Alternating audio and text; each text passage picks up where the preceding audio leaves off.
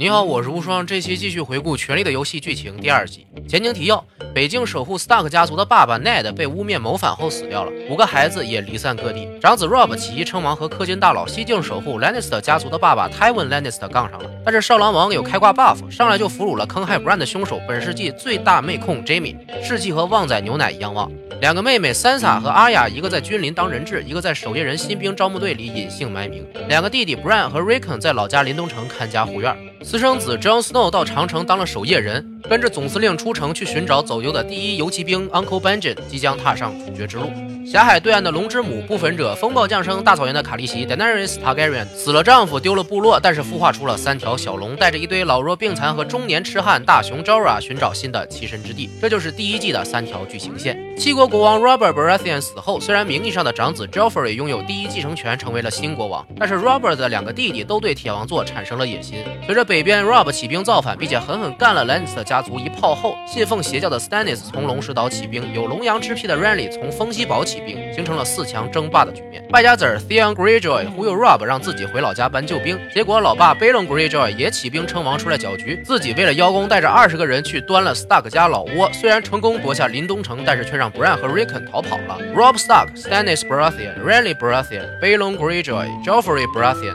五个王在维斯特洛混战，这场战争被称作五王之乱。Rob 为了对付 Lannister，派妈妈 Catelyn 去找 Renly 谈结盟。Renly 虽然答应结盟，但是他想先搞死自己哥哥 Stannis。当时五王里力量最强的就是有高庭玫瑰家之称的 Renly，手下将近十万人。然而，就在 Renly 非常牛逼的以为自己肯定会获胜的时候，老哥 Stannis 睡了红袍女巫 Melisandre 生出来一个暗影刺客，兵不血刃的弄死了 Renly。虽然从此 Stannis 肾功能就衰退了，但是吸收了 Baratheon 家族原有力量后，一跃成为大陆最强。下一个目标就是首都君临。Renly 的盟友高庭的 Tyrell 家族带着对 Stannis 的仇恨投靠了 Lannister 家。Renly 的护卫 Brienne 不幸背锅，只能跟着 Catelyn 逃跑，成为 Catelyn 的新护卫。另一方面，君临的临时首相小恶魔 Tyrion 展现了非常牛逼的政治手腕，先把都城守卫队队长换成自己的亲信 Bron，随后调查出了大学士 Pycelle 是姐姐 Cersei 的眼线，并且把自己的侄女公主 Myrcella 送去多恩联姻，结成政治同盟，杜绝了战局进一步恶化。面对即将到来的 Stannis 大军，使用了藏在君临城下的大规模杀伤性武器野火，在黑水河大战烧毁了 Stannis 一半的舰队，并且在君临攻防战中身先士卒，守卫城墙，挺到了老爸 Tywin 和高庭联军的援救，击退了 Stannis。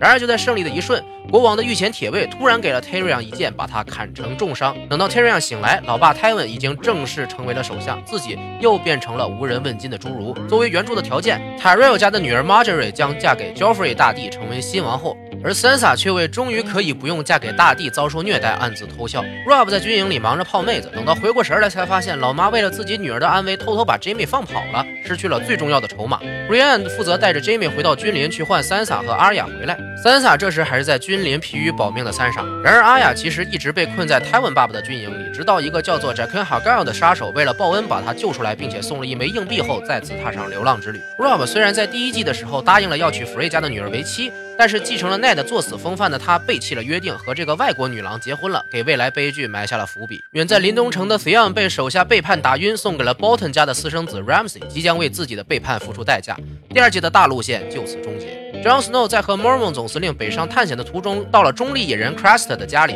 Craster 有非常多的女儿兼老婆，并且把生下的儿子送给异鬼献祭。Sam 在这儿遇到了终生挚爱 Gilly，萌发了处男之爱，留下了定情物。离开了 Crust 的居所之后，守夜人小队遇到了队友断掌科林，并且出现了新任务：刺杀塞外之王 Mans Reed。照样加入了新小队，但是被野人抓住，不得已只能杀掉队友，换取野人信任，打入敌人内部，并且开始了泡妹之旅。然而另一边的守夜人大队人马遭遇了异鬼攻击，损失惨重，导致长城守卫力量大大减弱。龙母线依旧进展缓慢。Danny 终于找到了愿意收留自己人马的黑人大款，进入了奎尔斯。大款提出愿意帮助 Danny 回到大陆争夺王座，条件是 Danny 要嫁给他。Danny 觉得大款很靠谱，想要帮他，但是突然遭到了南巫的攻击，龙宝宝被抢走了，被迫进入不朽之神殿的 Danny 打破了南巫的巫术，救出了龙宝宝，并且处决了背叛的撒谎大款和女仆，取得了奎尔斯统治者的钱财后，继续女王东征之旅。如果说第一季是王室内部宫斗大戏，第二季就是外交政治的舞台。本季主线依旧是维斯特洛大陆的王权争夺。原作者马丁最看重的角色 Tyrion 爆发政治天赋，不仅巩固了自己在朝中的位置，交下了情报总管 Varys 这位好友，并且成功和多恩联姻，遏制了新敌人出现。最重要的是，黑水河一战重创了 Stannis，可说是兰尼斯特家族第一英雄。虽然只是一个侏儒，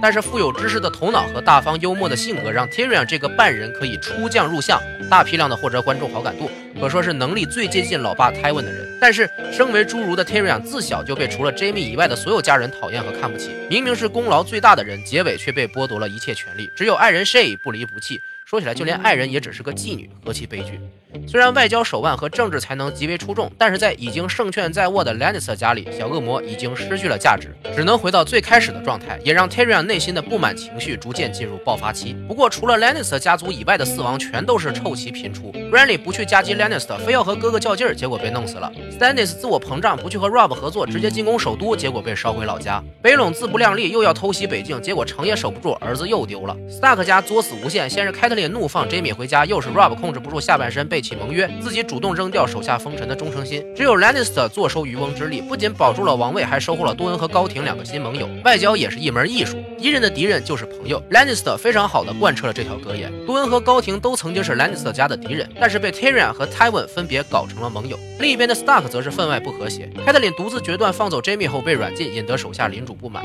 凯特琳的妹妹 Lysa 控制着 Aaron 家的谷地骑士团，但是却连自己亲姐姐都不帮，可见家族之间的关系多么复杂。Rob 轻信和自己一起长大的 Theon，却忘记了两家之间的仇恨，导致了北境老家被端，整体局势下滑。本来手下的领主们就已经非常不稳定，这时候竟然还背弃和弗瑞家的盟约，让本来靠信义闻名的 Stark 家族逐渐失去了重要封臣的支持，是 Rob 由盛转衰的重要节点。b r a t h i a n 家族兄弟之间一直不和，Stannis 是最先怀疑 Joffrey、Myrcella、Tommen 这三个孩子是 Cersei 和 Jaime 的私生子，但是由于大哥 Robert 的不信任，只能托付前首相 John Arryn 调查此事。结果查出真相的 Aaron 被毒死，才引发了后来 Ned Stark 进京夫人等一系列事件。小弟 Renly 虽然一直在御前会议有职务，而且还从大哥 Robert 手里继承了最富有的风息堡领地。但是对铁王座的野心，使得他一直针对二哥 Stannis，才有了后来的兄弟之争。在塔盖瑞家族几近覆灭后，全大陆最强的家族就是 Baratheon，但是却被自己兄弟几个给玩成这样。政治点低的家族在权力的游戏里都没有好下场。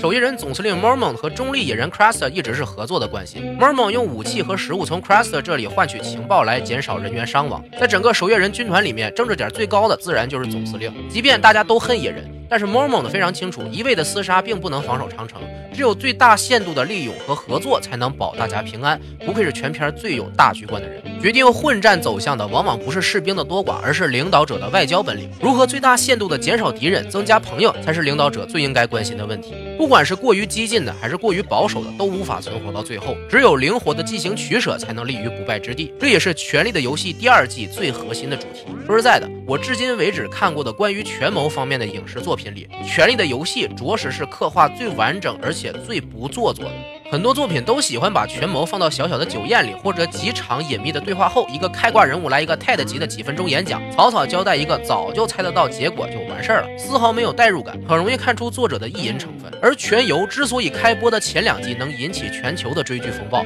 和原作小说无比巨大而且真实的世界框架、编剧主创的故事再加工都有莫大的关系，把一个虚拟世界展现得如此惟妙惟肖。让观众可以真实感受到欧洲中世纪权力斗争的戏剧性和残酷性，这才是真牛逼的电视剧。关注无双漫谈的微信公众号，回复 GOT 或《权力的游戏》，可获得相关资源。关注无双漫谈的新浪微博，第一时间看到文字版内容和日常。今天内容就到这里，我是无双，下期再见。